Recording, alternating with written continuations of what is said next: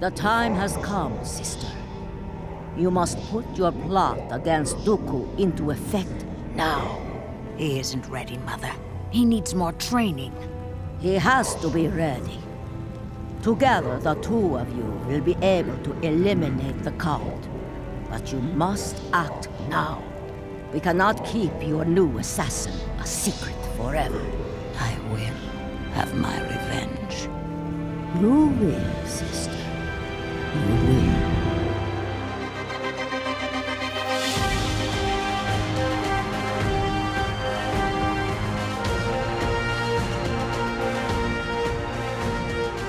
There's over 150 hours of Star Wars on film. This is the Star Wars Binge, where we select, order, and elevate the best 40 hours of the Star Wars canon. My name is Jeff Cook. I teach philosophy at UNC in Greeley, and in Denver, Colorado is the Daniel Mothershed, playwright, comedian, and pop culture enthusiast. That's true. This is the sound of my voice. My man, How's it going? The Bad Batch just finished uh, up for us at the time of this recording yesterday, and I'm That's right. wringing my hands on whether or not we can actually say best 40 hours here in the binge. We may have to expand some stuff. Oh, see, and I am I am embarrassingly behind on the Bad Batch. So It may be the case that you could hold off, and I might add four or five episodes of that sucker. oh, okay, And then, and then you would just like pick up right on track with the rest of the bench. perfect. They had some. I mean, uh, for me, it felt a lot like the Clone Wars, where you know about two thirds of it is stuff that you kind of watch and you're like, okay, yeah, that's good, and I'm moving on. And then there's a third of those episodes that are truly grand and super enjoyable. That's great. So maybe we'll do that. In terms of news for us, however, this is the last episode in Act One of the binge. We've divided the best 40 hours of Star Wars up into six acts, and we've arrived at the end of Act One. Uh, we called Act One students. We obviously set it up with an intro a few episodes back. And so I suppose since this is Act One called Students, we have come to the graduation here. Yes, we have. Act Two, we're going to call Darkness because you know what? That second act, you need to Yeah, once you get out into the real world after you've graduated, you realize how the world is a dark and awful place. This is it. This is this is the way. This is the way. Yeah. well, this final episode is season three, episode fourteen. It's called "Witches in the Mist," and there's a lot to like here. A lot to like here in terms of the arc as a whole, uh, and a lot to like here in terms of it feels like a great, you know, serialized episode ending of a season. Yeah. It's like all the people are in the right places now, and and we're going to some new places in the future, and and I'm excited to see it. Yeah, sets up a lot of future storytelling and conflicts. Well, the proverb begins: "The path to evil may bring great power, but not loyalty." That is true. That's exactly what I said when I looked at it. I was like, "All right, yeah." We've lived that for the last five years. they ought to buff out whatever the hell is carved into the entr- above the entrance of the uh, congressional building now, Yeah. and just and just add that. Don't even put it in. Don't even put it in Latin. Put it in the Star Wars language, just right above the thing. Well, jumping off of that, the announcer says, Mysterious deaths. Unknown to the Jedi, a new threat has been unleashed on the galaxy. Savage Opress, a pawn in the dangerous game between Count Dooku and his former assassin Ventress. The victims of his brutal massacre on the planet of Devaron are being returned to the Jedi Temple for evaluation. It's up to the Jedi Council to find this mysterious killer and eradicate him. And we see Savage killing Jedi in the last episode, and we see one of those trihedral transport landing on Coruscant. And this opening scene I thought was just beautiful. It is dark and rainy, and four clones come out wearing this enhanced armor that is bulky, and their visors glow green. Real ca- uh, captivating scene here, I thought. Oh yeah, absolutely. This is an elite group called Delta Squad. It's their first appearance. And I like this move. I like this move of having the ultra elite clones being responsible for going and recovering the bodies of dead Jedi. Yeah, fallen Jedi. It yeah, super cool. since we've already done the Lost Ones, we've seen that uh, Jedi bodies can be very valuable. Uh, since we've seen the Mandalorian, we know Yeah. the Jedi bodies can Yeah. be very valuable. Not known at this point in time in terms of the creation. So there, it, it, emphasizes something that we've talked about a bunch, which is the Separatist and Sith tradition has very little valuing of human life, of droid life, and yet here is the opposite. Yeah, no, nothing feels sacred with the Sith. I feel like you can't even call them traditions because I feel like if something is a tradition, therefore it must be a little bit sacred. So just their their sort of daily habits don't seem to value or appreciate anything like that. Gonna put a pin in that. The what is taking place here, I think, is is worth talking about for a while. But the image here then of these Jedi generals, and again, I mean, think about U.S. military. Think about like a handful of generals going out to meet the casket, you know, of a fallen comrade who was also high level Jedi on a who was responsible, you know, for a planet who's been executed, who's been assassinated, actually. Yeah, in a in a brutal and confusing way by somebody who you don't know who it was. Like there's a lot of Yeah. just lot of unknown disturbing things going on. And that's it. It's not just that there's been an assassination, it's that uh, there's a lot of unknowns. That's good. There was a movie with Harrison Ford a while back. It's a Tom Clancy movie. Um, it's the second in the Harrison Ford, Paul Ryan, not Paul Ryan, Jack Ryan. Yeah, those movies would have been way worse if they were about Paul Ryan. Jack Ryan series. What is it? Clear and Present Danger. Yes, I'm trying. I was gonna say I was gonna look it up, but yeah, that's right. That was my favorite of the three with uh, Harrison Ford. I don't think other people like that one as much, but I love that one. It's the one with Dafoe, and uh, it's about uh, a drug cartel, and the drug cartel assassinates a high level. You know, no, a, they assassinate a friend of the president of the United States, and kill his family, and that's how the story kind of starts. And Jack Ryan is sent down south, and the the investigation of this assassination is kind of the the hub of energy there. It just uh, you don't see a lot of political assassinations, you know, in recent history. Yeah, no. It's just not how how folks generally roll. Aside from, I, I suppose, except for the Russians, they're taking out uh, people with poison tea. Yeah. Well, I guess if you want to talk with World War II, I guess he wasn't technically assassinated, but I mean Mussolini was hung in the middle of the like the city. I guess that. Well, there you go. That's true. That I, that feels more like a uh, execution. A uh, Right, yeah, you like, yeah. You've uh, been uh, tried and found guilty by. A jury of everyone who hates you. I'm trying to think of something to quote from The Godfather there because they're all Italians circling up. Leave the gun. Take the cannoli. Not to like wrap up my tinfoil hat and and put my phone in the microwave before I say this or anything, but I mean I'm sure there I'm sure every government has political assassinations that we aren't aware of, but Sure. But yes, not not high profile publicized stuff.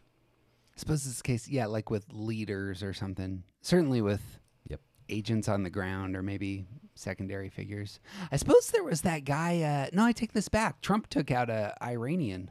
Uh, I can't remember that dude's name off the top of my head, but that was a thing. There was a, it was he was a like kind of overseeing the nuclear science side of things. But here it is. I mean, one of your one of your generals killed up front. How are you going to think through this? And not only the general, but like his his student, his young student. Yeah. There was a, a an execution just recently in Haiti for us, I suppose, in which the I think he's a he was a president or prime minister. I assume he's the president of Haiti. Was killed and his family was like they were shot as well. I think his wife survived.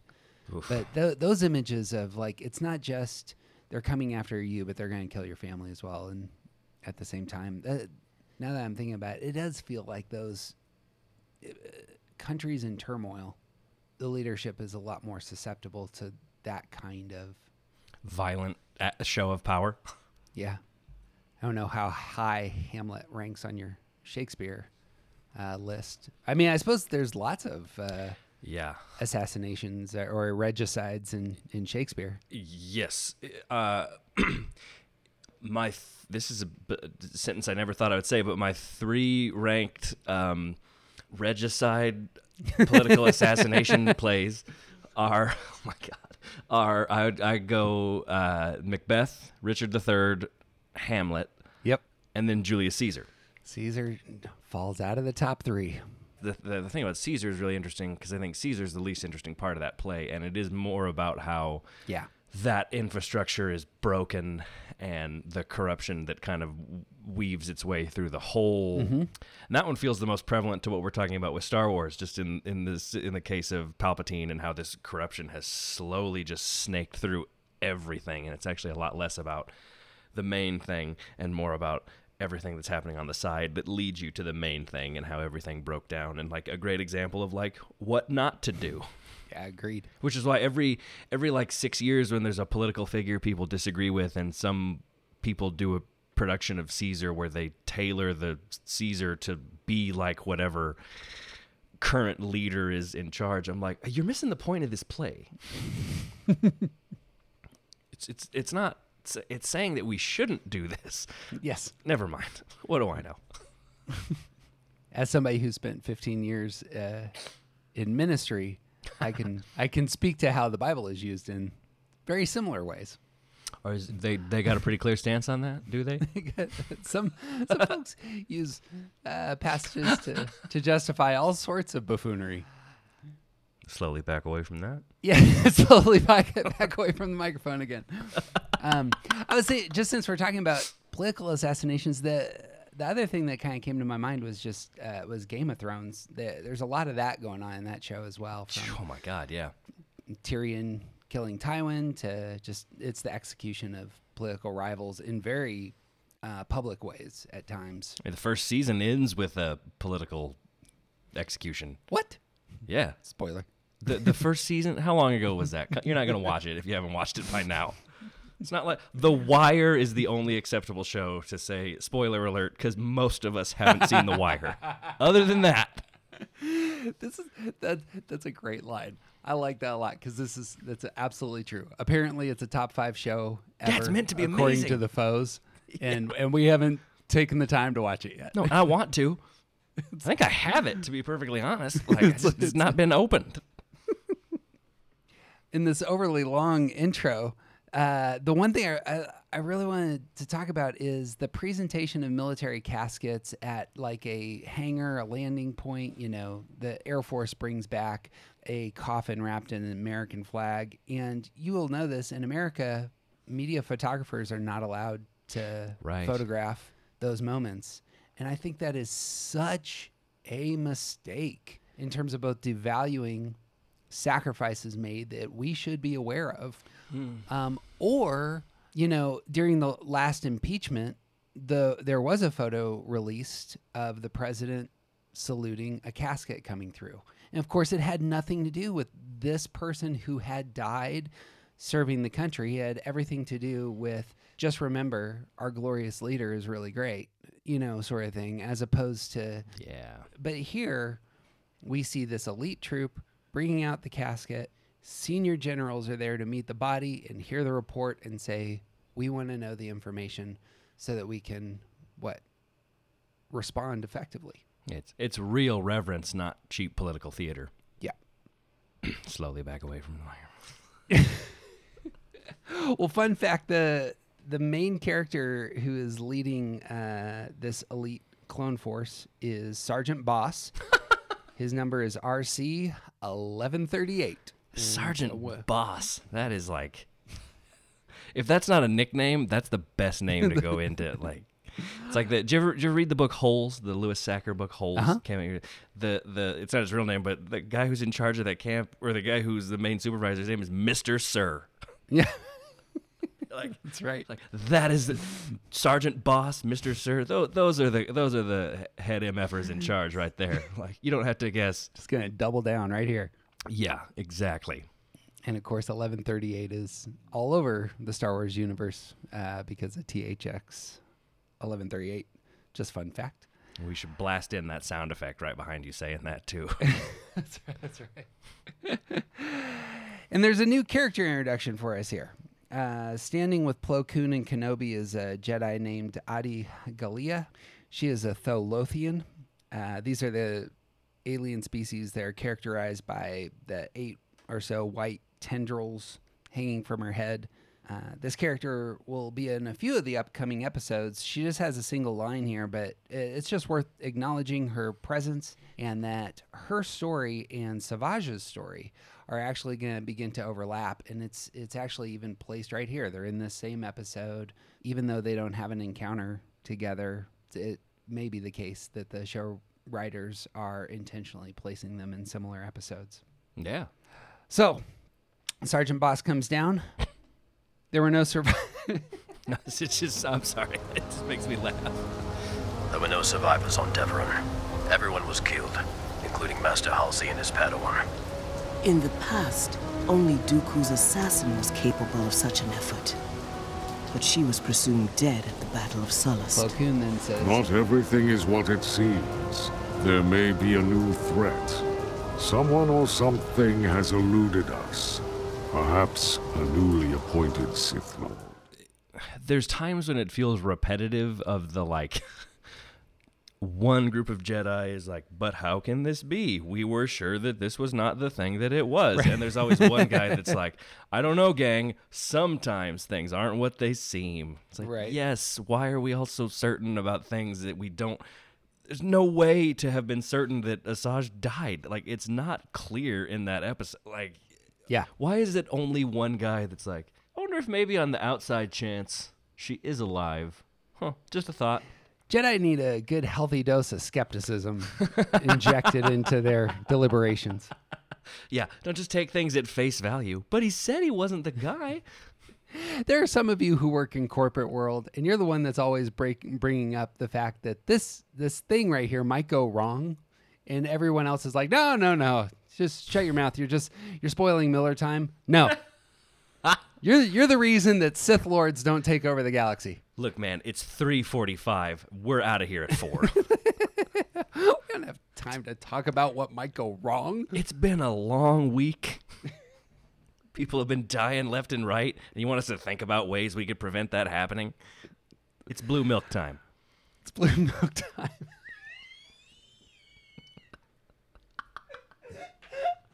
that was the longest, like, laughing of that sort I've ever done in my life. Not everything is what it seems. There may be a new threat. Here's one of the par- we talked off lo- Mike about uh, how there's some parallels to other things. This is what Sidious says to Vader about Luke Skywalker. We have a new enemy. The young rebel who destroyed the Death Star. Didn't notice that. Yeah. there- and that's kind of the position that Savage has taken. You know, he's an acolyte, and that's what Vader is going to want Luke to become an acolyte, a uh, an apprentice of of a Sith. And eh, it's just and Plo Koon is just aware. Plo Koon always the voice of wisdom. Plo Koon doesn't uh, frequently does just doesn't get things wrong. Yeah, I completely agree. He he's he's such a great character, and and yeah, is one of the few guys that's like, all right, maybe everybody should wake up, pay a little attention. How is it that Plo Koon and Qui Gon aren't the ones that are leading the sucker? It seems like Yoda's a little bit, a little bit, uh, got a little bit too many years in that chair, and Mace Windu routinely has bad judgment.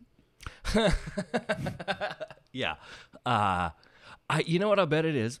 I think Plo Koon and Qui Gon are both too smart to be willing to take that job. Oh, there it is. Gosh, I honestly think that's what like I've worked with some guys in in my day job that that keep getting offered the opportunities to move up. yep. One guy in particular has said, I, I, I won't do it because uh, I, I don't want more responsibility and I know what that's going to entail. I think this is this is this may be exposing one of the real problems with democracies that have a free press. Uh, I love democracies that have a free press, but nobody wants to actually have the job at the top where you're just going to have people who buy ink by the barrel have you know billion dollar websites No, God, no. giving you hell all day long. When when XK8248 on Twitter calls me out for being a moron, I get my, my feelings hurt. I have no idea what it looks like when the New York Times editorial board says, I think Jeff is really uh, just not very good at this job. Well, the nice thing is you can just retweet XK148 and be like, "Did you like? Sorry, I couldn't read this through all the typos and misprints and not facts," and they delete their account. New York Times ain't gonna do that when you retweet No. them. That's why nobody wants that job. Yeah, fair. and but they should, and that's a whole other conversation. We need good people. We need good people to step up. So there, there needs to be like a there needs to be like a um, spotlight type film about Star Wars. Okay. yeah, right. Like I just like in the same way that Eddie Izzard does that brilliant routine about the nobody ever eats in the Death Star in Star Wars. You never see anybody go down to the Death Star cafeteria. like there's no like I want to see are people reporting on this stuff? Like is Right. anybody investigating? Like oh that's weird. Darth Sidious has the same chin as Emperor Palpatine. Like just- I want I want to see that film. I'm available if if Disney and slash Star Wars wants to go down this road. There's a comedy sketch to be made at the very least. I'll milk a whole film out of it. If the money is right, everybody's got a price. We're just arguing over what it is.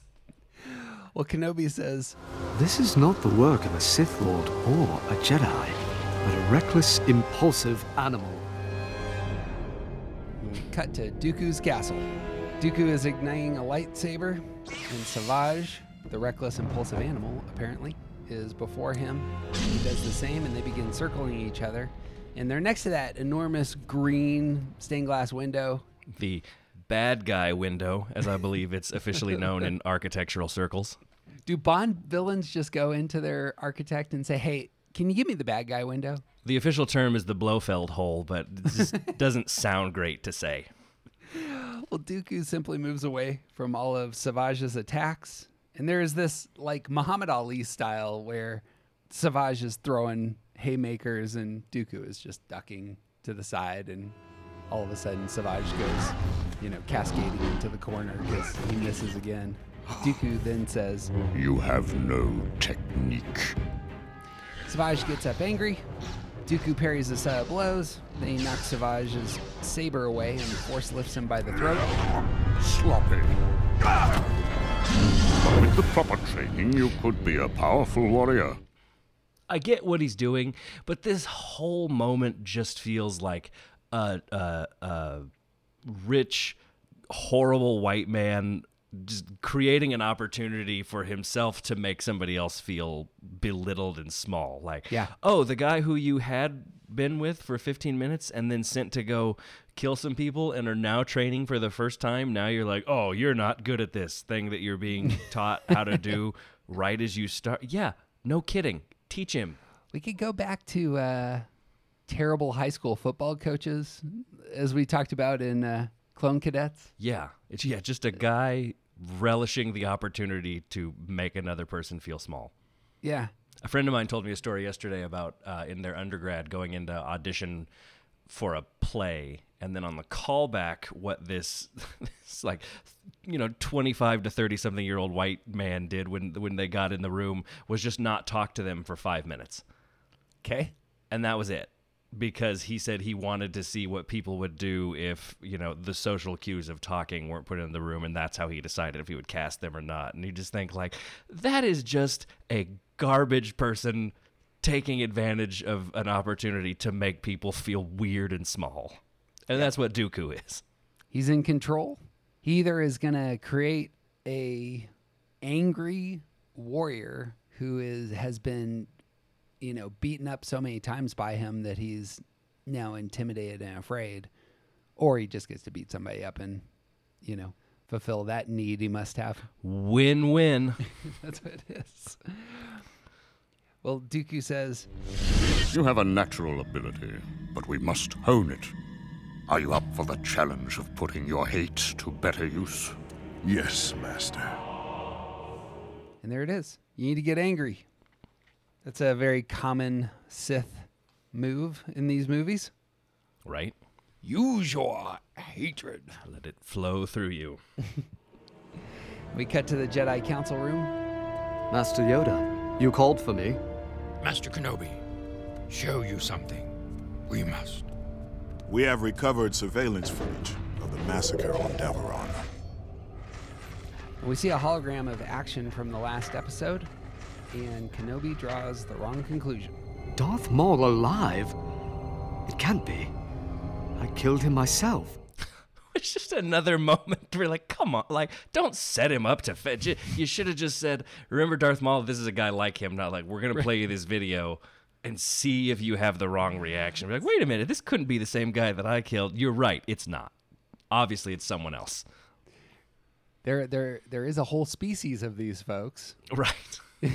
yeah. Come, kind speaking of racist white men. Yeah. Ken, Kenobi not not looking very very good in this scene. Uh, so what they all those all those Zabraks look the same? You small-minded racist. Yoda steps in to correct. Then. Correct, you are, Obi-Wan. A creature of the same species he is. From Dathomir. Kid gloves. A creature of the same species. This was a test and you failed. well, Kenobi, it clicks. Dathomir. The planet of the witches. I was under the impression that Darth Maul's homeworld was Iridonia. Dathomir is the planet where Maul was raised. Iridonia is where the rest of the males of the species dwell. Travel to Dathomir. You must. Find the source of this threat. You will. Exposition. Yeah, we're just moving things along. it's, it's, it's pretty clean, quick, showing some of Kenobi's uh, places that he needs to be more culturally aware. Look, he's British. Colonialism is what they do. It's hard to unlearn those habits. Sorry to all of our English listeners. I'm not saying every. Um, it's not like America has a very good track record, by the way. Well, yeah, but if he had like if he was like firing off a bunch of guns, I would have made a comment about America. But he wasn't. well, we cut back to Serenno. We see Dooku and Savage in a grand courtyard, and there are a dozen large stone pillars. I love the setup for this scene. It's beautiful. So do I. Dooku says, You must strengthen your connection with the Force, my apprentice. Feel its power within you. And then Dooku elevates and spins these pillars in this just majestic show of strength, lets them fall back into place, and he says to Savage, Now, lift them. Savage tries, and he's concentrating, and then he says uh, he's unable to do it. What you ask is impossible. Very nice uh, parallel to Luke and Yoda. There it is. And Dooku. Impossible. The task is only impossible because you have deemed it so. I love that as a, yeah, as an Empire throwback. Very different context. And again, there's a lot of Luke in this Savage character. I don't think I would have thought that uh, coming in. Well, he does feel, I mean, he is young. This is the first time he's ever done any of this, and he's clearly scared. Even though he's not necessarily in Luke's case, but clearly in Savage's case, he he's essentially the Hulk, but still terrified. It's true. We have already seen, and perhaps we'll see in the future, that one of Savage's, I don't want to call it a liability, but his vulnerabilities is his care for his family. And so we saw that in this arc already, and we Mhm. may see that in episodes to come. And that's exactly Luke's liability. Yes, friends and family. Mm. Which aren't actually liabilities in real life. There's part of me that hates that when you see it in, in science fiction or fantasy like this. We're like, it's not a liability to give a crap about your friends and family. My God. Weaponizing other people's care and affection for each other. That's the villainy. It's exposing villainy. Yeah, exactly. Dooku, uh, as we've noted before, but it's worth noting here, is Dooku's an apprentice of Yoda, so he may have heard this before. you know, do or do not. There is no try. His line is actually great. Uh, Dooku's line when when he says the thing is impossible. Like if you if you if you extrapolated away the Sith element from it, like that's a decent enough motivational saying. Yeah. Like What is Yoda's line there? It's Luke says, I can't. And then Yoda makes big. it about his size. Size matters not. Look at me. Judge me by my size, do you? Hmm? Hmm. And where you should not. For my ally is the Force. And a powerful ally it is. Life creates it. Makes it grow. Its energy surrounds us and binds us. Luminous beings are we, not this crude matter. You must feel the force around you. Here, between you, me, the tree, the rock, everywhere. Yes, even between the land and the ship.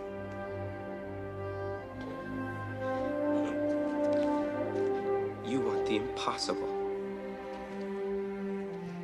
Yoda in that scene just shames Luke. This is why you fail. Dooku decides to go a different road. He beats him up. This is one of the 482 times that we're going to see Savage Oh, yeah. electrocuted by Dooku in this episode. Poor guy just gets the crap kicked out of him by this this this old teacher. Dooku says, You must connect with your hatred. Focus on your power building. Do not think of anyone or anything else.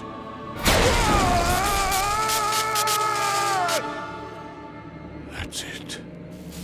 Your anger is your strength. and Savage gets up and says, Hate you. Good. and he's able to lift up the pillars.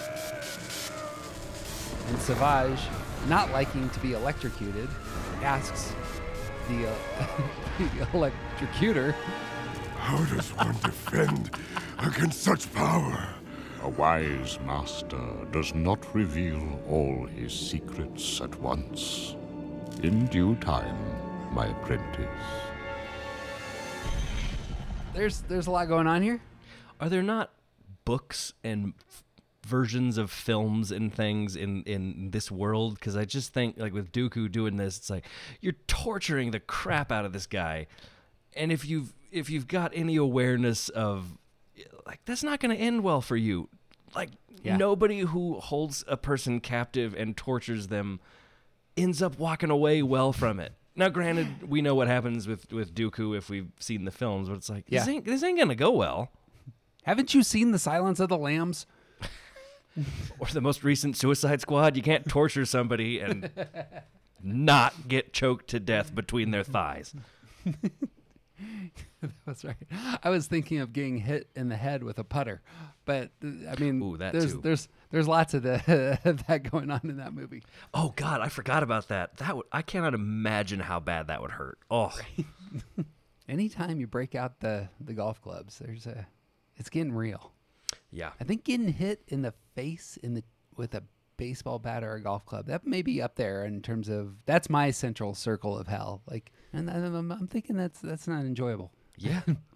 My dad's a dentist, and I've had to assist on repairing people's faces that mm, just mm. got mangled. It's some you're sitting there like I'm watching my dad who's just doing this, like he does this daily, so he's used to mm-hmm. blood spraying out of people's face, and I'm sitting there like with the the suction, and all I gotta do is put water and suction there, and he's like pulling people's teeth back out of the recesses that they got jammed back into. That- you're like, that- I didn't know the front teeth did that, and, and he just does it with precision, and you're just like, "Wah!"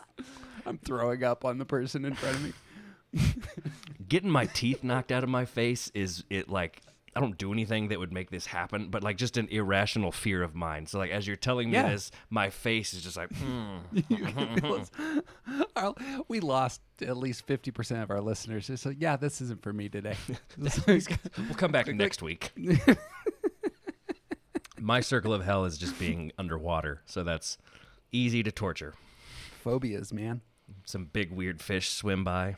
Well, I thought this was this is just a very Sith way of thinking that, you know, I'm going to teach you so much, but I'm going to keep these other secrets in my back pocket so that I always know how to defeat you if you just know that I know how But to it- kick your ass if you ever come at me. Well, and it also feels like a, uh, you know, dangling a carrot that somebody's never going to catch in front of them. Like I can show you Ah, how to sure. keep everyone you love from, Oh, there you from go. dying. D- do you not like getting the shit kicked out of you? I can teach you how to to not have that happen to you. You just have to hold through and and do these like 12 things and continue to be mistreated and and be just emotionally and mentally uh, broken down. To where you're never going to ask for the thing that's hanging in front of you cuz you're so defeated. And yeah, that's that's a, that's a huge Sith thing. Sounds like you work for a uh, Fortune 500 company. Yeah. That too. You, you understand how this works. Yeah. You said that with real precision. I was I was really impressed. Well, we, speaking of waters in which you swim, Uh, not to ju- no, that's hilarious. Not to just bash uh, Fortune 500 companies. I've also uh, encountered uh, artists and theater makers that treat people like that too. So True, right? There are horrible people running lots of things. carrots and sticks, man. Think about the exposure. Yeah, you're, you're treating us all horribly, but a lot of people might see this. I, I don't care. There you go. Well, we see a slender starship carrying Kenobi and Anakin to Dathomir. There's the village. Uh, we commonly reference James Bond, but here the vehicle stood out to me. Straight up Moonraker. Kenobi was looking at all of the potential vehicles, and he was like Ashton Martin for me today, buddy. This thing is upright. I believe it's the Astro Martin in this one. Oh, okay. Nah, nah, nah. It's upright. It's like a shark fin, and it, when it lands, it turns sideways, and the interior remains in the same spot. Like it doesn't upright. it doesn't pivot as well. God, that's what I thought was so cool in in um, the Mandalorian Mhm. season two when you finally Yeah. see inside of Boba Fett's ship, and I Yep. always wondered as a little kid how does it. How, the the the center Yep. bit staying the same while the rest moves around it, and and the just the cockpit stays stationary. Yep. love that. I agree. Apparently, the Millennium Falcon was supposed to function that way as well, but since there's so much film on it, they haven't done that. But it was the original design was for the cockpit to move because you'll know they they're they're flying the Millennium Falcon sideways all the time, and it was Oh, supposed to have that kind of it was supposed to have that kind of action, but apparently it was a little bit difficult to pull off. I don't actually like that idea. No, I don't either. Actually, with that ship, there's No. something. Yeah, I agree. I like what they did. I like the fact that it goes sideways and they're sideways. Like there's something I like about that. This ship, I would love to name this ship. I I spent literally 40 minutes trying to find it online and I couldn't. It's I, I just but it's a gorgeous Star Wars vehicle. Look, I think we all liked Astro Martin. let's let's find folks at Wikipedia. I'm going to just go ahead and sabotage Yeah. the page for Witches of the Mist with uh, our contribution here from the Star Wars bench. The Astro hyphen Martin. I don't need credit, but I would like it. Be on guard. These men are ferocious warriors and they will show no mercy. Don't worry. I won't start anything. They get out and we see men peeking out. Let me handle the negotiations. That's a very Kenobi thing to say. It's like but it feels like a flip on um, Qui Gon telling him, you know, I'll take care of the negotiations. They'll, they'll exactly be sure. know, right. it just feels very like, oh yeah, learning things from mentors. Also, longtime Clone Wars viewers will know that Anakin is terrible at negotiations. Anakin's terrible at everything. being a good friend, being a good husband, being calm. Decent pod racer. Yeah, that's true. He, he had that going for him. Yeah. Got got some killer hair. It's fantastic with a blow dryer. Got to blow the bangs forward, not back. Not everybody knows that. Well, we see Zabraks beginning to surround them, and these are all the men that we saw in the last episode. And they come out. So much for not starting something. Hey, don't look at me. Don't harm them. Don't tell me. Tell them. There's dramatic music, and we see Anakin he sees brother Viscus, who we met in the last episode, who's the leader, and he's perched on this high lookout. And he jumps up, takes him captive, has his blade to Viscus's throat, and yells to all the others. Back off! We are not here to fight you. We're here for information. Look who has the high ground now. Oh, missed that one. Real common with Kenobi and Anakin. They're finding information that's just they they keep chasing the rabbit, and of course it's just there's the carrot, and there's the carrot and stick. Here's the thing that you want. Here's the thing that you want. Until yeah, they're case. they're routinely the equivalent of like, oh yeah, I know what you're looking for. That's that's two blocks that way.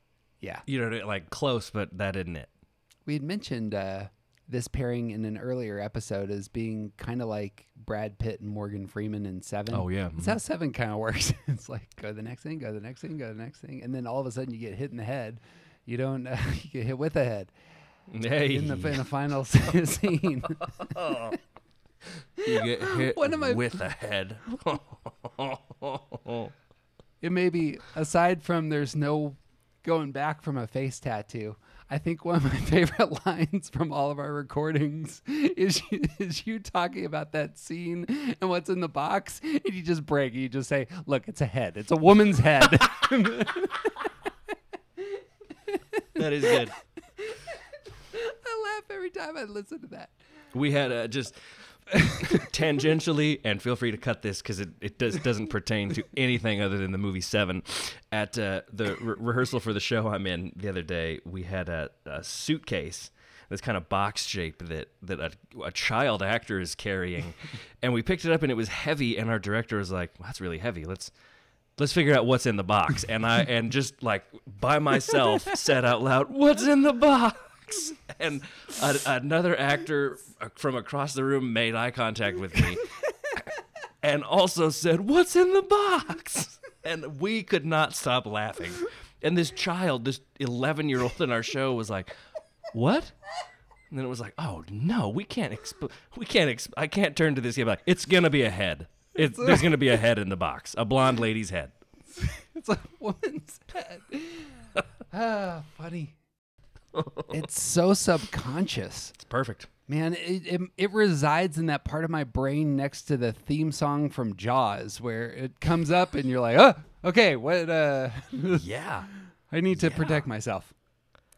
No, oh god, yeah, it's it's truly horrifying, and the only way to like it, like it makes me ill to think about, and the only way to combat that is, anytime somebody says what's in the box, you have to say, you have to say it the same way Brad Pitt does. It is, what's in the box? Well, everyone stops because uh, Anakin's got the high ground. Kenobi says, A man from your village murdered two Jedi. We need to know where he is.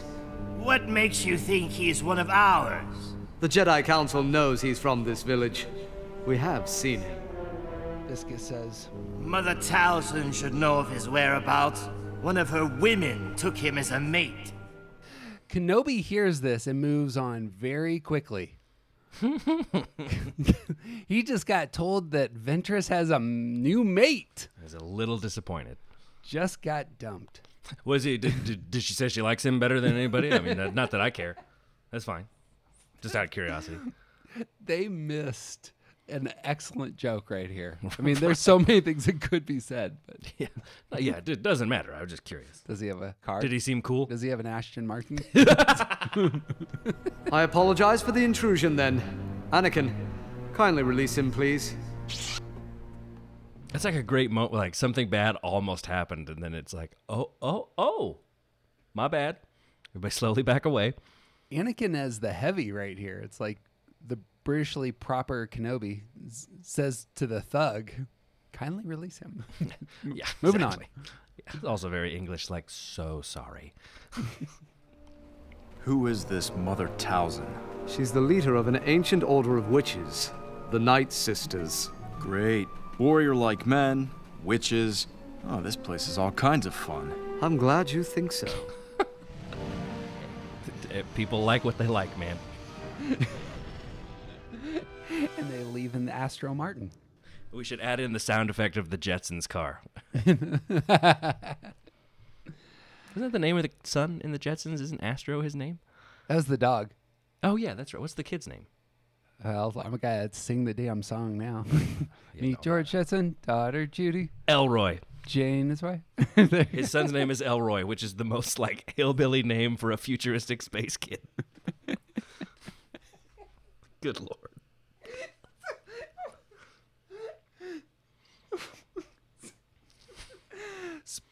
Speaking about being racists. Yeah, not great. funny. Ah, my family's all from Louisiana and Texas. We can it, it can stick. yeah. Total aside, my favorite story about folks from Oklahoma. We we go to this really posh. I mean, like the event of the year in San Francisco wedding. Oh, nice. Long story short, it's our family. One of one of my cousins gets married to royalty in San Francisco. All the all the Oklahoma crew shows up. They get really drunk. one of them, we go back to like it- they, there's like a bed and breakfast. It's like one of these four story. Have I told you this story? No, I'm just I, the anticipation of what's gonna happen. I'm just getting excited. It's like this four story bed and breakfast. Wakes up in the middle of the night. The guy uh, sleeps in the nude, and he goes to go to the the bathroom, and opens the door. Uh, goes out and the door shuts behind him, and he's in the hallway, and he and and he thinks to himself, uh, he go, he goes to the door. The the door's locked, and so he's like, "What do I do?" Well, I got to go down, and I'm gonna go to the kitchen. I'm gonna find you know a uh, tablecloth, wrap it around myself. I'll go to the the maitre d's. You know, they had somebody there. It was a real nice place. I'll go and I'll say I locked myself out.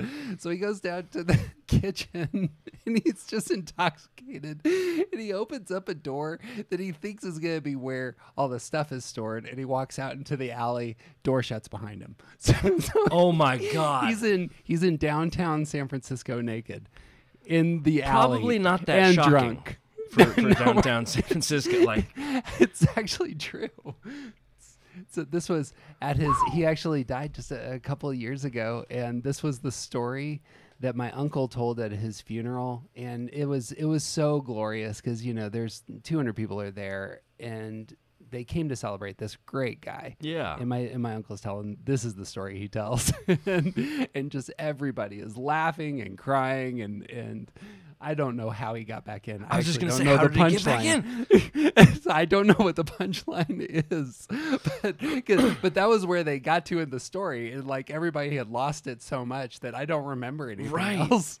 But just ima- imagining this this friend of our family's. That's like you, it makes me think of Birdman when he goes out to smoke and his his uh, his Right. robe gets caught in the door and he has to run through Times Square in just underwear. It's exactly what I thought when I saw Birdman. That's like, oh, it's Charlie. That's amazing. That's amazing. no cell phones uh, back in those days, though. Oh, thank God. Well, we cut back to Serenno, and Dooku and Savage are speaking outside. Dooku says, You have completed the first stages of your training, and I am sending you on an assignment to Toydaria. You will bring me King Katuunko, alive. Kill all who might interfere. Yes, my master. It will be done. Don't mix those two instructions up. King alive, kill anybody else. Whatever you do, don't confuse those. Savage is very loyal and not very bright. And Dooku apparently doesn't understand this. Shorter, shorter directions. And of course, we met King Katuunko in one of the early episodes called Ambush. I believe And- the first episode. Yeah. For us. Ve- very first. Well, it wasn't for the binge, but it was for the Clone War series. Yes. Right. Right. Right. Very early for us. Well, Dooku has been waiting for a little while to exact revenge on this Toydarian. Here's his chance. Gonna throw some muscle at him, beat him up, take him back to his lair. That's gonna be good times. Oh yeah. That's what it seems to me. The king is easy prey for Savage. Oh yeah. Not no no question about it. So we cut back to Kenobi and Anakin, who are landing before that cavernous home of the Night Sisters. Kenobi says, I don't know much of Mother Talzin, but I don't expect to be welcome here. Was it the giant ominous buildings? I think that was it. That was Terrifying atmosphere? Yeah. Probably not. It's the dozen warrior assassins that are jumping through the trees all around them. Yeah. uh, I love this planet, and I, I really like the Night Sisters as a as a group of people and a group of characters. Everything about this I'd strikes me as like evil Lothlorien. Uh, I've said that in the past. But Yes. This is Lord of the Rings. It's the elves, but the Night Sisters are all all these elves. Yeah, I I, I would watch a whole movie of this. Totally would. They could do fantastic CG. I, I don't know that they've done that on film yet. The I mean maybe uh, Crouching Tiger has has a lot of female ninja action going on, but like like an army of female ninja warriors. Yeah, I, I think that's there are films in that world, but yeah, not quite like this would be. Yeah. It'd be awesome. I've I, I think I've mentioned this as well, but in DC animated they do that with the with the Amazon army. They Oh, are the- the- spectacular to look at. Oh, I'll bet. Oh, the the Amazon warrior army is uh, in DC animated is wicked, and so they come across very much like this, and they're it, it's fantastic. At least in the Flashpoint stuff. I, that's what I'm referencing. The Mhm. Flashpoint movie is really great. I just have a lot of started that the other day. It it's slow. The Hmm? beginning's slow, and then uh, but by the end, it's it's really tremendous. Oh well, I, I had to stop only because I had to go to work, but that's the, I didn't stop because I didn't want to. I was like, oh, I don't have time to do this. he has to become the Flash again. Speaking of guys getting electrocuted, that the, that movie has a has has a very graphic electrocution scene. To be honest, Yeah. he like he tries to become the Flash again, so he has all the chemicals, and he's sitting in this chair, and uh, Batman's father is there drinking. And the lightning strikes him, but it doesn't do the right job, and so he just gets fried. And he's got like Freddy Krueger going on after that. It's Mm. like, it's like, oh, that was a that was a mistake. Gross. It all gets worked out though. The Flash movie that they're making sounds like it's going to be weird. Uh, Oh, I haven't seen this. In the same way, timeline wise, that Flashpoint Paradox is. I don't know exactly what, the, but there's going to be two Batman, Batman, two Batmans, two Batman in this movie. Ah. Both, both Ben Affleck is reprising is is coming back as the Batfleck, and very uh, at least I'm very excited. Michael Keaton is making his uh, return to the character of the Bat Right. in in this movie. So I'm very excited and curious to see how they're gonna Yeah. because they're gonna interact because he uh, Michael Keaton's already said this in an interview. I'm very curious to see how this is gonna work, and it, it makes sense because it is the Flash, and there are so many time travel Yeah. things in in that in that world. I'm very curious to see how that's gonna play out. DC and Marvel doing the same kind of uh, next steps. Apparently, gonna Yeah. multiverse this sucker. Yeah, and well, I'm really just excited because Michael Keaton is. I got into an argument with somebody on the internet about this the other day. Michael Keaton's my favorite Batman. Yeah, Michael Keaton taking up that role as older, more distinguished, done with the bat suit, Bruce Wayne. That's Perfect. I'm excited for that. Nobody's gonna. He he was talking about doing a couple scenes where he was back in the suit. Oh, really? And he said it felt unbelievably like natural getting back into Uh-huh. it. So I'm I'm just I'm curious to see why he's still in the suit. Again, the case the the comics and animated, you'll know this. Dark Knight Returns is obviously something to pull from there. If, Mhm. if the older Batman, or they could go the Batman Beyond route if they wanted to. I don't know what they would do with Ben Affleck, but how that would work. That'll Well, I be think it's- interesting. Yeah, I think it's two different you know timelines of Batman. Yeah. Actually, I I would like to see Ben Affleck get a good shot at playing Batman because I actually think he was great ca- great casting. Yeah. It's just bad writing and directing. Problem was in Affleck. Yeah, exactly. Kenobi said, I don't know much about Mother Talzin, but I don't expect to be welcome. And Anakin, You never know. I tend to be popular with the ladies. And then he makes like the hang loose hand. He's like, "Bleh." Kenobi. Too popular. and that is a statement of jealousy. Like that is not like a that is I, I read that as like too popular. Like that that's a point of contention for him. Is how Yeah. that came across to me, especially knowing that he just got dumped. He's, he's feeling it. He's Yeah. feeling it. he's like, well, everybody loves Anakin. Well, we see the Night Sisters taking position. Kenobi notes, We've got company. and they they bounce down and they surround the two Jedi. And they say, Jedi, come with us. And they lead him to Mother Talzin. Master Kenobi. Mother Talzin, thank you for your hospitality. I believe you have a question for me. Yes, you're right. We've had reports of a Dathomiri male on the loose. He's already killed two Jedi. Perhaps you know who he is? Master Jedi, we have no control over the males. Our clan has been in exile for years. Don't play innocent with me, Mother. Everyone in the galaxy knows females are dominant on this planet. As the only two males in the room are in like shackles, like cowering in front of them, like we we don't boss men around. it's a good call. Y'all are y'all are badasses. Just own it. You're not fooling anybody. Look at these cuffs. Yeah. Look how awesome this is. Presumably, that's what Obi Wan Kenobi is thinking. Again, just had a hard breakup. He's, he's ready for he's ready for something. Uh, Ch- just change it up a little. I do not believe anything happens here without your clan knowing about it. To think that the Jedi collect their facts from mere rumors. Anakin, always helpful, comes in. rumors. You called two dead Jedi rumors? Also, a lot of the times we're just kind of guessing, and one guy in the room is the one who actually gets us to where we need to be. Right, that's true. This thing, this animal is extremely dangerous. If you have any information about his whereabouts, you must tell us. Everybody treats Savage like he's just sort of a wrecking ball monster. There's no like there's no real kindness for him. Like he's just sort of an animal to be let loose to to wreck stuff.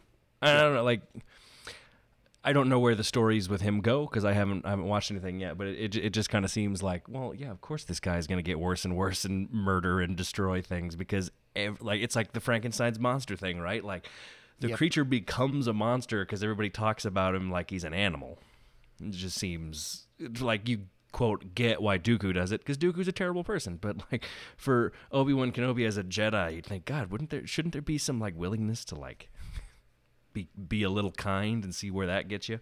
Yeah, they're not humanizing that character, which is commonly the flaw here. That's good. Yeah. You, you want to create a monster? Treat a person like a monster. Who else is that person? The person of, of crazy powers who just isn't treated well, and then they, you know, they break.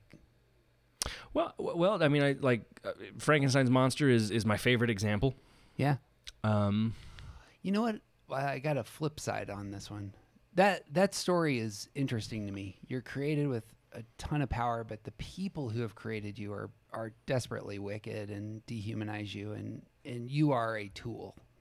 Well, I think you could go. we talk a lot about Marvel on on this show, and I, I think that's Mhm. a little bit of the um, Bucky as the Winter Soldier. Yep. Um, On the flip side, it's Logan's story in part. it's it's uh, it's Black Widow slash all of the Black Widows. Yeah. uh, coming out of the Red Room. I, th- I think that's right. The one, my favorite version of this story is RoboCop, um, Mm. because of how the humanity of Murphy is played out. That you know he is a high risk candidate brought into, I think it's Detroit. Yeah, it's Yep. not a fictional city. No, yeah, it's And Detroit. It, the the company has set him up to be killed. We've put people in high risk positions, and he, you know, he dies. He becomes the machine, and then he is Frankenstein, as it were. Like there's a even a Frankenstein scene where like all the villagers come to shoot him. I mean, the cops go to shoot him That's right. That's right yeah. I'm, God, that's right. But the end of that movie crushes me every time I watch it. I, I like that movie quite a bit in terms of just a guilty pleasure movie. But Oh, the first one is great. They keep calling him product. Your product, your product, your product. It's the same thing. You're a monster, you're an animal. And the very last line is you know, OCP leader turn into him and say and he says Nice shooting, son. What's your name? and he looks over and he says Murphy. and it just cuts to his theme song and ah just Yeah. fires me up. Th- those are the stories I like, where you've got a group of people that is kind of othered and made to think that they're garbage or monsters, and and in good in, in good storytelling when you get to see them decide to do the right thing you're like yeah these people who are like the the most recent example is James Gunn's Suicide Squad and I won't say Mhm. too much but but Yeah, that's another one. it should not be a surprise to anybody that in a story it's like oh the the the quote unquote dehumanized monsters maybe end up saving the world who knows not to say anything specific but i like when you get to see those moments Uh, i doubt we'll get a moment like that with this savage character but just in terms of exploring the trope that we're talking about i like when Mhm. you when when in spite of the othering and mistreatment, you see moments of more humanity than the people who are good guys from the characters, which I guess you don't get in the novel Frankenstein, but you know, Yeah. or Caliban in in in, in the Tempest, Ooh, that's a good. That's a good reference. who who does get a moment to do the right thing. If I'm, it's been a minute since I've read that, but um, Yeah. I, I like those kinds of stories. I suppose to bring it back to the central story here, there's a lot of that going on with Anakin in the minds of, uh, uh, especially of you know Sidious. You are a tool. I'm going to enslave you, and Yeah. through through your power, I'm going to be able to control what I want to control. But there's not real affection or care there from Sidious. No. Mm. Well, Talzin begins a spell over an orange crystal ball. Savage, Savage Opress. Mother. He is on Toydaria. Thank you. genuinely thinks he's being helped, and Anakin and Kenobi run off. They have this new information. They're going to go the next step on their quest. But clearly, Mother Talzin is is just one of those. She's Game of Throning this and Yep. move it moving pieces. Yeah, I was trying to think when I rewatched this what her like I guess what her end goal is for showing them where he is. Is it that maybe this guy will kill the two of them or maybe he'll they'll follow him to Dooku so maybe one way or the other Dooku gets killed since that's kind of her end goal? Yeah, I think her end goal is to take out Sidious's apprentice. She she sees herself on the same level as Sidious, and her apprentice is Asajj Ventress. Mhm. And so if I can take out the other guy's assassin and leaves my assassin alive, my assassin's next role is going to be to take out Sidious, and then I'm the king of the mountain. Yeah. Maybe something like that. But here she's even unleashing two more Jedi to into the mix. It's a this is a chaos as a ladder kind of situation. Right. Yeah. you- yeah. Just she's creating as much as many opportunities for for people to people playing the game against her to fall. Yeah. She's awesome. And again, I would watch a whole movie about this lady. That's right. I suppose it's the case, like, because she's pointing out Savage to them. So the Jedi want to kill Savage. That would take a, one of her pieces off the board. She has this very powerful being she just created, trained, got him to infiltrate. That might not be wise. Yeah, but it, it does seem like uh, she's she's got a little bit of the the same things we're talking about of the ends justify the means kind of a thing. Like I'm more interested in the the destination than the journey. Yeah. I wonder if there's some politicking here that she's she's never met Kenobi, so apparently doesn't have a ton of relationship with the Jedi Council. Mm-mm. She would need them at some point, maybe. She would need to be on good terms. God, yeah, presumably Maybe there's something there. could be explored in a movie. Just saying. there you go. Disney, Lucasfilm, make it happen. Meryl Streep, Mother Talzin, just saying. Bang. Asajj Ventress, speaking of, steps out of the shadows. Very common move for her in, in this arc. Just to, yeah, loom out of the shadows. The time has come, sister. You must put your plot against Dooku into effect now. He isn't ready, Mother. He needs more training. He has to be ready. Together, the two of you will be able to eliminate the cult. But you must act now. We cannot keep your new assassin a secret forever. I will have my revenge. You will, sister. You will. Another kind of similar scene to Yoda and Windu. You're just sending people off to do the thing. But Yeah, just expositional. it is the case, however, that a lot of the pieces are getting set up for a fantastic culmination. And we see Savage flying to Toydaria. He lands at the royal palace. He exits, and we see the Toydarian guards fly over. Savage steps out, and those guards do not look like they're going to last long. Don't stand a chance. Lightsaber ignites. He cuts one in half, strangles another, moves to the door. From inside, a guard says, Your Highness, there is an intruder at the door. and then the door explodes, and Savage runs in, taking out the guards. Yeah, just just cutting them down like they're nothing. That's it. Hitting the ground like bags of wet cement. King Katuunko, with sword in hand, says, I will not be intimidated. which I think is a line from Ambush. So, just that that's just a place he keeps keeps making that play. God love him. The two begin to fight. The king has this sword, which is cut in half by the lightsaber, and it's one of those scenes where you look at the you know the hilt, Yeah. and you're just like, well, that was a bad move. Why did I think this would work? Savage then slams him against the wall, knocks him out, and then the Jedi arrive, and it's on. And they see Savage, and Kenobi says, At last. Very James Bond. Got some Morpheus going on there. Morpheus might have some James Bond going on. too. Morpheus is Speaking of badass, yeah. A battle ensues, and they fight. And the king is kind of wiggling in Savage's arm, and he gets free and he begins to fly away. Savage, while battling the two Jedi, force chokes the king and breaks his neck. And the king falls to the throne on the floor. Savage is able to trap the two Jedi under some rubble, and he runs out with the dead body of Katuunko. Which is exactly the opposite of what he was told to do. No reason to break his neck there. I don't even think he meant to. it's just it's You know what I mean? It just seems like a like just a like a crazy rage thing. Yeah. Have too much force and the thing snaps. Right. You ever have that? You have a you have something that's important to you. It's made out of plastic, and it the pieces break, and you have to snap them back together. But you push too hard, and then one of them snaps, and then it's just like ah crap, I can't fix this now. That has been literally happening to me. I'm in a, a, a project that I'm working on. I'm I'm building some props for a show, and several of them have been 3D printed, and that stuff is relatively thick, except for in the areas where you like actually need it to have some give. and as I'm trying to like attach it to other things, like little bits of it will break off, and I'm not. I'm like, what? I'm not trying to do this. Like it feels like in a mice and men situation. Like I just, I, and it is a rabbit, funnily enough. So there's just these moments where I'm like, oh god, I held it too. I sque- I loved it too hard. there is mice and men going on in this, isn't there? Breaking the rabbit's necks.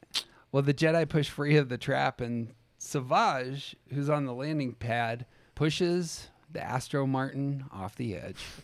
we barely knew ye. Two Jedi arrive, and they see that Savage is gone and their ship is destroyed. And Kenobi says, "Oh crack!" I don't know where this came from, but that's the line. says, "Oh crack." Yeah, that is an odd. It's a it's a British profanity in the Star Wars universe, perhaps. Which re- they should have used like real British profanity. It's better than that. Anakin comes in. I guess that's what's left of our ship. We'll borrow one from the Toydarians. That was good voice work. That is another very James Bond move. It's like we're gonna just steal somebody else's vehicle. take it. Were they gonna tell them no? They're all dead. I'll continue my Arnold Schwarzenegger love fest on the Star Wars bench here, but there's a line in Commando where he kills a guy, steps out, and he says, We'll take Cook's car. he won't be needing it. no, he will not. Which makes me laugh because one, my last name is Cook. That's right. And two, it's just kind of funny. Yeah. It's also, I suppose, a precursor to Force Awakens and Rey having her the ship blow up in front of her and looking to the side. And Finn had said, What about that ship? That was garbage! The garbage will do! "Bang, the garbage will do." Sometimes, yeah, yeah, that's a good line. Sometimes you just got to take Zed's chopper. there it is. It's taking Zed's chopper. Whose bike is this? It's not a bike. It's a chopper. Zed's dead, baby. Zed's dead. So good. One of the few things, movie quotes that goes back and forth from me and my wife all the time. We cut to outer space in a hangar in Dooku's ship. And Savage steps out into the command room and throws the body of the king on the floor, kind of like he's a cat. And here's a mouse that I killed outside. And Dooku is furious. You ignorant beast! I told you I wanted him alive! But which just feels like you cannot spend all your time calling somebody a wild animal and telling them to like completely give yourself over to just just bonkers crazy berserker Yes. rage when they and when they do that you can't be like the hell were you thinking why didn't you slow down and you know use some observational skills a little better it's like well you just told him to lose his mind with rage Love and education does have long term payoffs. You know, it's not, you can only abuse people so long. Yeah you're not going to expect a lot of precision results uh, with that can't zap the hulk with a cattle prod and expect him not to turn into the hulk right Well, Savage does get electrocuted again. Forgive me, my master. That is not the way of the dark side. More electrocution. Says the guy who screws up all the time. Yeah, that's right. Look, we don't give multiple chances around here. Really, guy? I think there's a there's a Jesus beatitude about this about those who are merciful will be shown mercy. Kind of the opposite here. Yes. Yeah, right. Those who are consistently failing get mad when other people consistently fail. I don't know. Another teaser for my favorite line in all of Star Wars. Uh, Vader in uh, Rebels it will say Revenge is not the Jedi way. Uh, to someone and in an inner change. And I just love this idea that as we sign off every one of our episodes, the idea that this is the way, this is not the way. Um, the way is really important in, in Star Wars and here. Absolutely. Not the way of the dark side. The music is epic at this point. It is building, and in steps Ventress. That's no way to treat your apprentice. Good line. Very gunslinger esque. Yes. It's even that. I mean, she may as well have pushed open two of those flappy flap doors at a at a cantina, you know? Mhm. Oh, absolutely. or a saloon. That's the right Western. What is it? You know, depending on where the Western is set. We I don't know that we've talked about this all that much, but here, even in outer space, this is a Western. Yeah. Oh yeah. And Star Wars is always best when it's a Western. Dooku's in trouble. Savage, you can make amends for your mistake by destroying this witch. Ventress realizes that she has set this up for many days. This moment. I don't think that will be happening, will it, Taps his forehead. Remember where your true loyalties lie. With you, mistress. To ignite their sabers. And Dooku looks and he suddenly realizes he didn't play his hand very well. Nope. Too confident. He ignites his saber, and I can't think of anything equivalent that we've seen. There's one other ep- episode that we will get to later in the binge in which Sith are fighting each other. But here, I, we haven't seen this before. We haven't seen the scene where, let me restate this. This is a central idea in Star Wars, and you don't get a chance to see it very often when the Sith apprentice is trying to defeat the Sith master with their own apprentice. Yeah. We yeah, we talk about it all the time. The the the legend or tradition or whatever. But yeah, that's it's weird that we've never seen it until now. And here it's really straightforward. It's n- the only equivalent Yeah. is the end of Return of the Jedi. And there, Luke has his green lightsaber, and Luke has his own kind of ambitions. It's it's not just Luke hasn't given himself, in you know, in theory, to to over entirely to the dark side, and Vader and he trying to defeat Sidious. That's of course what Vader wants, and of course, Return of the Jedi plays out very differently in terms of how that battle ensues. But this is the straightforward move. It's the rule of two. Yeah. And here, the two are trying to take take down the master. Yeah, yeah. I just love it. Love everything about this because it also feels very fresh. So often in Star Wars, especially a lot of the stuff that we've looked at, it's there's a space battle going on out there, and then there's two Two to three a- people are fighting down here. Yeah, and that's just common, common. And but that's not how this one works. And it's a great end to this arc. Yeah, totally. This arc is just wonderful in terms of just building to to these battles that uh, begin at this moment. Anakin and Kenobi are flying. Look, a separatist dreadnought. The king's murderer must have fled there. Dooku sent his assassin to exact his revenge on the Toydarians. We'll make him pay for it. Sure you will. Just overconfidence is his play all the time. Very seldomly does it work out. As Dooku says later, Twice the pride, double the fall. It is the case that there's like we, we're seeing those three Sith fighting, and now we're going to add two Jedi who we know. I mean, almost all the students that we're talking about in this act are here. Are in the same yeah, are in the same room together. The only people that are the students not here are uh, Ahsoka and Rex, or any of the clones. But Anakin's here. Yeah. Ventress is here, and Savage are here, and these really are the students that set this in motion. God, that's true. Anakin and Kenobi go to the control room. They open a door. They see three droids. the droid says, False. You are now prisoner. but like prisoner gets cut in. Both prisoner gets cut in half, and the droid gets cut in half. Yeah. so good. Poor these poor droids. Speaking of pride. Cut back to the saber battle. Ventress and Savage are attacking Dooku, who is standing his ground, but Savage knocks away Dooku's saber. And Ventress yells, Finish him! No! Savage, having learned not a thing about electrocution, steps right into getting electrocuted again. Yeah, don't leave yourself wide open. Is, is the other thing I thought too. Like his weapon is always above his head, and I'm like, you're just leaving everything. What? Haven't you ever seen a Rocky movie? You gotta cover your, get that left hand in there. Well, Ventress then attacks, and Dooku fends her off with his blade, and and again, Savage three times comes at Dooku and just keep, keeps getting hit with the lightning. God, yeah, just that guy is barbecue at this point. He's more meat now than man. like he just get fried. That's a good Star Wars callback. I applaud that. He's more meat now than man. It's for the Star Wars line of lunch meats that I'm rolling out. They're gonna be like little cans of pressed meat shaped like Darth Vader. I think they already have that. Get up! We must defeat him! Get up!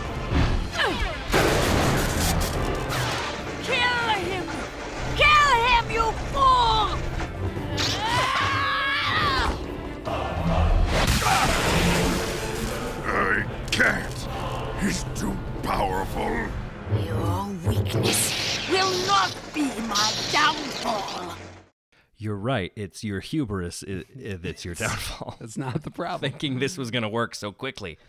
I suppose she was wise enough with Mother Talzin to say, "This, I don't think he's got it. I don't think the kid's Oh, going to show true. up." That's very true. A failed apprentice makes for a foolish master. And of course, he's speaking to Amir. From a fortune cookie. From a fortune cookie is better. Savage then stands up, and we saw what happens when Hulk gets angry, and that's that's essentially what's going on here. It's he Hulk smash. he learned how to pick up those pillars, and that's what he does with them. He chokes them both, lifts them in the air. Ventress yells out, Savage, no, and he throws him to the side. Savage then begins fighting both Ventress and Dooku. It's getting very complicated at this point in terms of who's on whose side and how are we Yeah. thinking about this and Yeah, it- yeah. movement. Everybody's fighting everybody. It's a free for all. No allies. Battle Royale. The music is moving. Dooku is looking worked. He throws lightning, and both Savage and Ventress get hit, and he slides out. This is more of a distraction. Pocket sand. Yeah, that's that is what it is. It's like it's it's it's right. It's dust in the eye. Yeah. While I escape stage right. I mean, it works. That's why, you know, Ra's al Ghul teaches Bruce Wayne that right at the beginning for a reason. Distractions. I just, just a side note, I just rewatched Batman Begins. Uh huh. That is a great film. It's true. like like I tend to only watch The Dark Knight when I go back and rewatch those movies. Yep. But but Batman Begins is an exceptional film. If they had made it slightly less comic booky at the end in terms of the scenery, I think that it, it is. It just is. It's tremendous.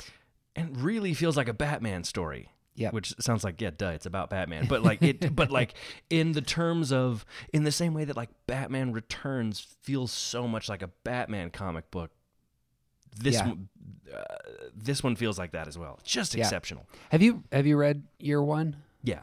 and it's just it's that man the the year one comic book and the if you ha- haven't gotten a chance to see it the cartoon the dc animated cartoon which apparently is i'm gonna fanboy about this whole time just wonderful Yeah, I uh, that's another one. I, I it's on my queue.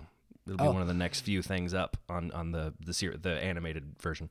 you gotta watch the making of if you can find it it's wonderful for the Okay. making of year one the comic Yeah. because they go they they go even further in terms of talking about how much frank miller changes how comic books are told how batman's told and how if you don't have you know dark knight returns you don't have year one if you don't have year one you don't have batman begins and then if you don't have batman begins you clearly don't get the dark knight and that Yeah. ends up being just the transition for so much of comic storytelling That's brilliant and true. Yeah, Frank Miller is Batman is the Batman we know because of Frank Miller, right? I would argue.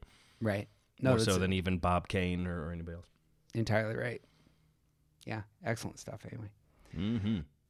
well ventress follows dooku down the chute leaving savage and then kenobi and anakin enter it's, it's good the two cowboys who are a little late to the rodeo show up And it's it's it's uh, hubris part three that's right right for, for the story. Just, yeah. We'll take them together. Right. which is a line from Revenge of the Sith. Savage just like bull rushes them, and we see the two Jedi like thrown out the door, which they just came through. You get, get thrown out of the cantina. Yeah. We cut to Ventress and Dooku, and Ventress. Leaving so soon, Master? You are no match for me without the aid of your monster.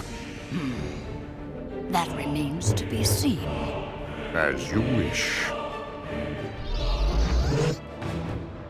and the two duel, and Asajj with two blades, and Dooku with his one lone lightsaber, and then they do that cut back and forth, which is a very, you know, common Star Wars thing. But here are two battles with lightsabers that are taking place. I suppose we saw this in Arc Troopers.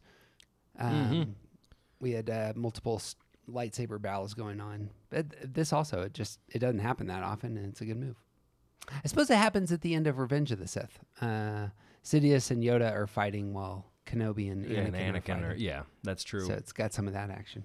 Anyway, um, eventually we see Dooku overwhelming Ventress and stripping her of the lightsabers, and wait for it, electrocuting her. Oh, the guy has one move. Well, that and running away.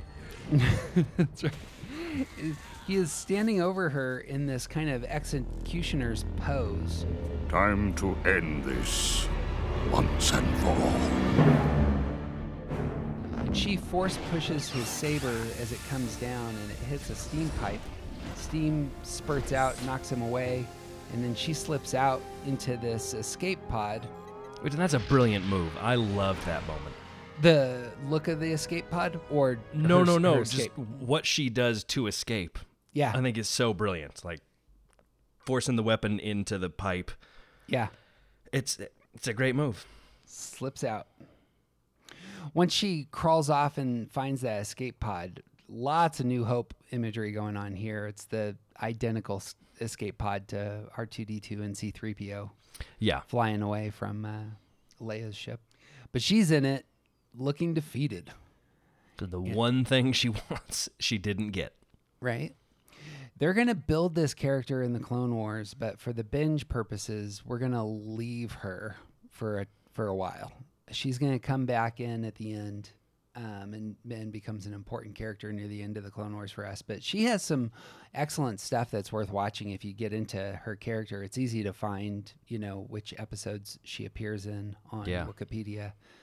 But uh, for example, they have her doing um, bounty hunting kind of Ooh, work with cool. a young Boba Fett. And so those those two end up having stories. So we could, if indeed, because aren't they saying the Boba Fett series is meant to be sort of present and past taking place? Oh, I didn't know that. I They- thought I could have sworn I read that, but I could be Oh. wrong. But there, there's part of me that, which that what you just said is news to me. So there's part of me that could just want to see live action Ventress real bad. So like if that's the case, there's part of me that wants to wants to see her in, in a live action series. But Well, that might be a, a great. I suppose if it's the book of Boba Fett, like here's how he gets to where he is. a lot you know what they're can go. doing? I didn't think about it. So if they do it that way, there is so much Conan the Barbarian in that one scene at the end of Mandalorian. yeah, You know what I mean? I do. But that's how Conan the Barbarian begins. It's old man Conan on his throne, looking like I'm going to tell you all the things that happened in the story of Conan. Gosh, I bet you that's what they're doing. I bet you that's what they're doing. Which is a great story. I mean, it's lots of great films and books start as the old guy telling this. I mean, it's Amadeus, old old man Salieri tells the story of his whole life. That would be tremendous. Be Because you know, you know what they do, could do if they go back into Boba Fett's story. There's one of the better scenes in the comics is Boba Fett hunting um, Luke Skywalker after New Hope. Oh, he's hunting Luke Skywalker after New Hope, finds out who he is, and then comes to Vader and says to Vader, "I've found out about the young pilot that that destroyed the Death Star, but I only know his name." And Vader asks him, "What's his, you know, what's his name?" And and Boba Fett says, "Skywalker." And Vader, and that's where Vader turns. It's a it's a it's a wonderful scene in the comics. Ooh. So man, I could see them doing that. So, it, So really it's the could case that go all over the place because there's the Cad Yep. Bane stuff, which you and I have talked about both Mhm. on pod and off pod. That I'm also Mhm. really excited to see. Like I think Book of Boba Fett kind of gets you all that, a lot of fan service, and and, and good stories. that's man that that would be a great way to go. They're going to be doing that with Ahsoka as well. Likely, they're showing Ahsoka's story. Maybe they're just going to do these two characters like walking through Their all of lives. these all of these decades of you know the age of the empire, as it were. That would be pretty cool. Kind of showing the background stuff. I mean, uh, I'd love it. I'm I'm in. Sign me up. And Disney, if you're not doing that, We're available. Daniel and I have a pitch. I've got like three things to pitch because I'm still sticking by Last Two Jedi. Last Two Jedi is still on the table. I've been just telling people I know that in passing. I'm like, would you watch this? We're at about 50 50 so far in the responses. They're- the- they hire artists doing uh, work. There's like a guy who does they you know they do the computer generated Luke Skywalker face in at the end of Mandalorian 2. Yeah. Well, there's a guy who's able to do the whatever it is where you the pho- photorealistic Oh, those deep fakes. Yeah, deepfakes. He deepfakes all of he deepfakes a handful of scenes from Star Wars. He's putting, you know, Harrison Ford's face on to uh what's his bucket's face in Solo. Yeah, Alden Ehrenreich. Yeah. Puts it on his fa- face. They're they're clever. They're worth watching. And But he- look better than what they did in Mandalorian. My God. Like, And so they hired him. They totally hired him off the street. Come do also this for us. stop doing this. Just cat like cast other people. Like they ought to. If they're gonna do more stuff with young Luke Skywalker, this is just my personal preference, and I- I know also a lot of the. They ought to get someone else. Yeah. I It should be Sebastian Stan. He wants to do it. Mark Hamill said he's fine with it. Like just Yeah. For, Jump for it. God's sake, just do it. I'll be curious. Yeah, how? I mean, they obviously have already done Solo with a different actor and chose not to do the deepfake stuff. I'm I, I'm I'm I prefer a new actor. Yeah, I'm saying, especially if he's if, especially if he's meant to be younger. Like if you want to go older, keep bringing him back. That's fine. Yep. Because they're only going to continue to age. If you know, if you're going to continue to do older versions, great. Yep. But don't. There's only so far back you can go before it's freaky. Right. I like agree. in like did you see the Irishman? I think we've talked about this before, but Not yet, but I know what you're talking about. Ugh, I've like- seen I've seen the imagery. Yeah, it's you can't make a just not good. 78 year old man look like he's 25 no matter what you do visual effects wise to the face like the body and hands don't look 25 when they're 78 Well, Asajj escapes. Dooku then radios to one of the droids. Commander, Savage Opress is a traitor. Destroy him. Roger, roger. And then a door blows open, and we see the Jedi fighting behind this line of droids. And the droid army all turns and starts firing on Savage. Anakin says, They're not after us! They're attacking that monster. one of the few times Yep.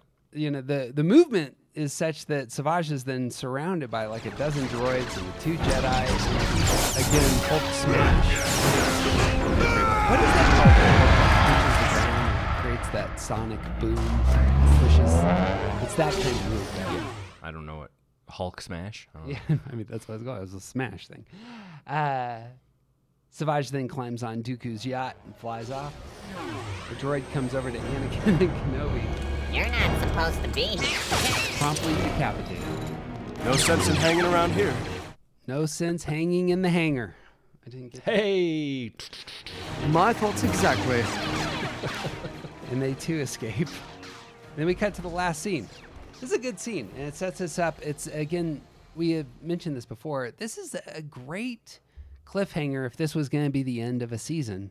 yeah So again, we're just putting things in the order that probably would make a lot of sense if you wanted to have this be season one, but it's act one at the binge.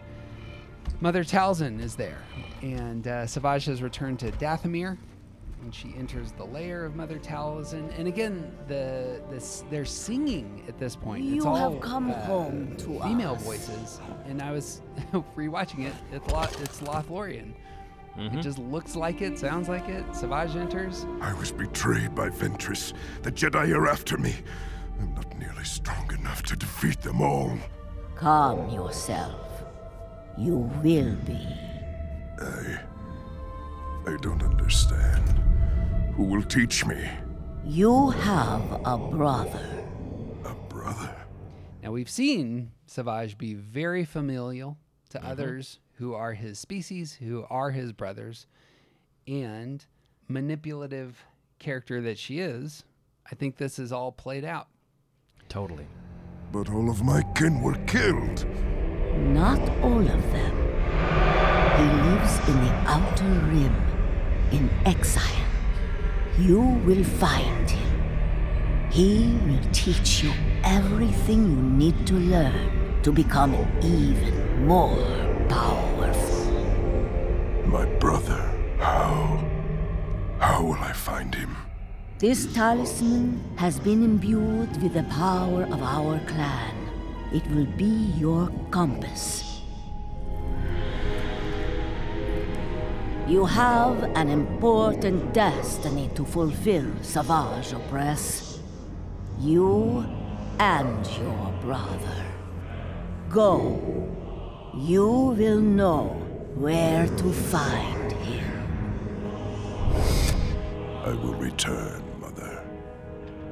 Which it sounds like if she knows that the talisman does the thing, she probably knows how to get there. So it's just like, like it sounds badass to do it this way, but like the part of me that again has like been trained to ruin things is just like just just tell him like this talisman shows us where, and it, I looked at it.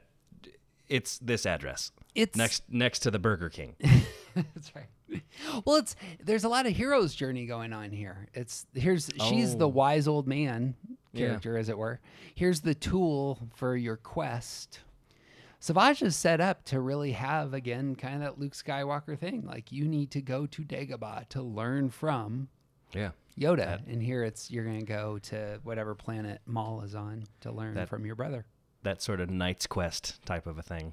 I think that's what's going on here. And then we see the episode ending with that cracked image of Maul in the orange Yeah. crystal ball. And Yeah. all of us are going to, if this was fresh for us, and obviously we know that Maul's alive because we saw him at the intro to the binge. But Obi Wan Kenobi doesn't.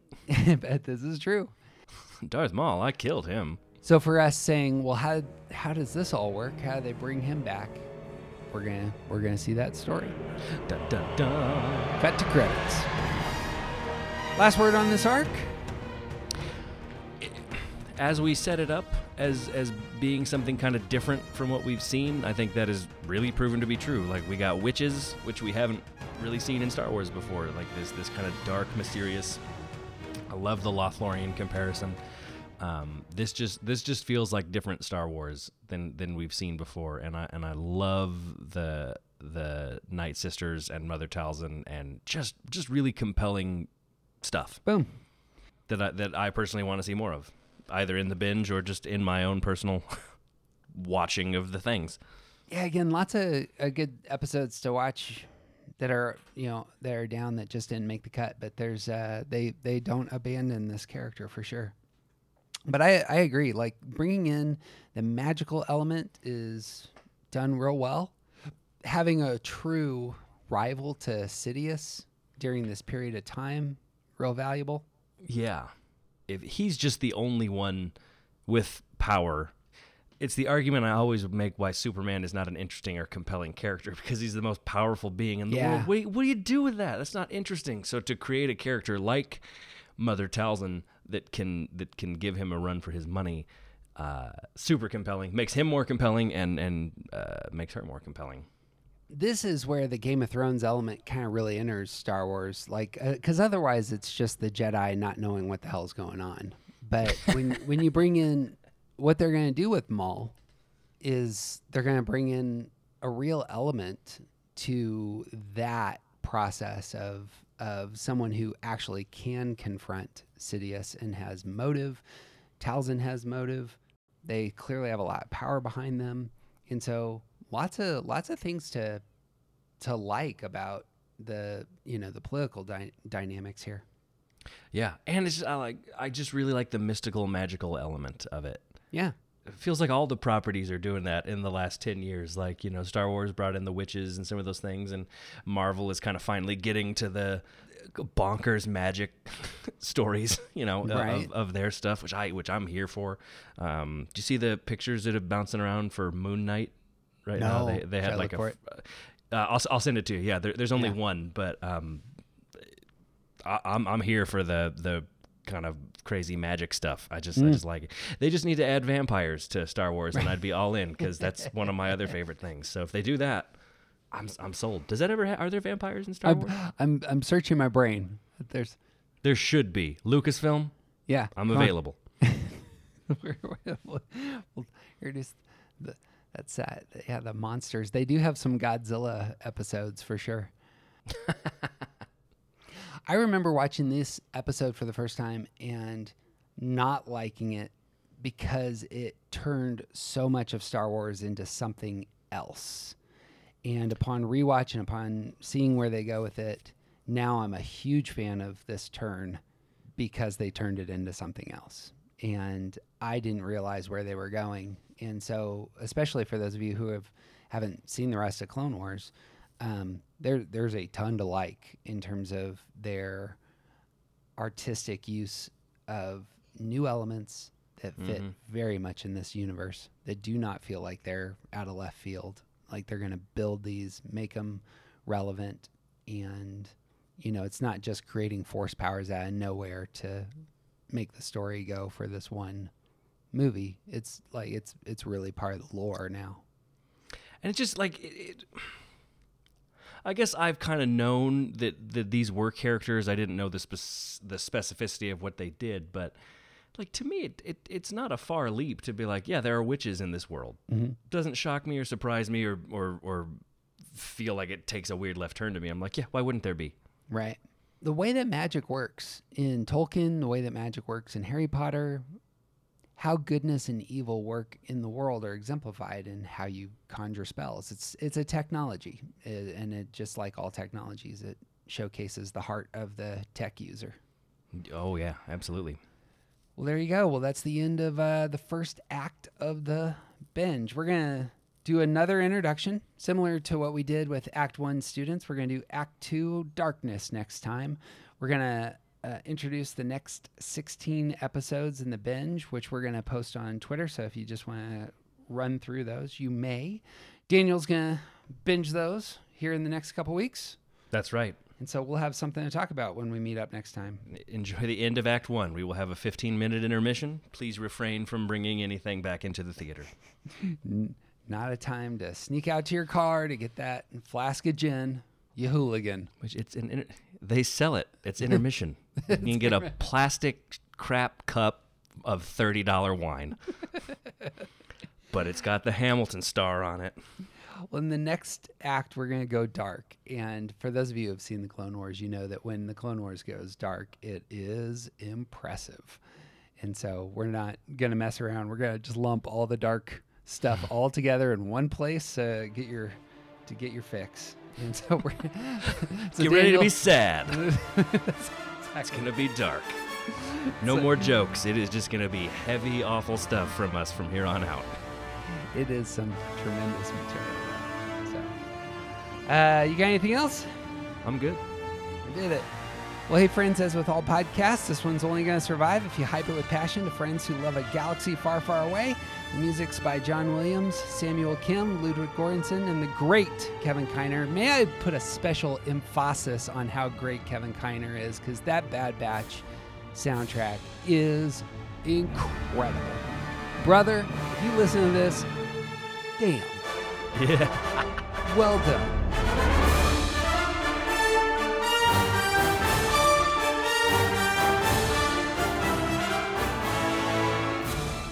All the Star Wars material here is, of course, created by the phenomenal artists at Lucasfilm. You can find the links to all of our stuff at StarWarsBinge.com, and you can share your thoughts with us on the Twitter. I miss anything? We got it. You did it. You're all clear. He's Daniel Mothershed. Twice the pride, double the fall. or perhaps my other alternative uh, sign off was your weakness will be will not be my downfall but i thought that was a little too that was just a little too far I have a joke about that that I'll tell you when we stop recording. and i'm jeff cook A wise master does not reveal all his secrets at once. you know why daniel because this is the way. This is the way.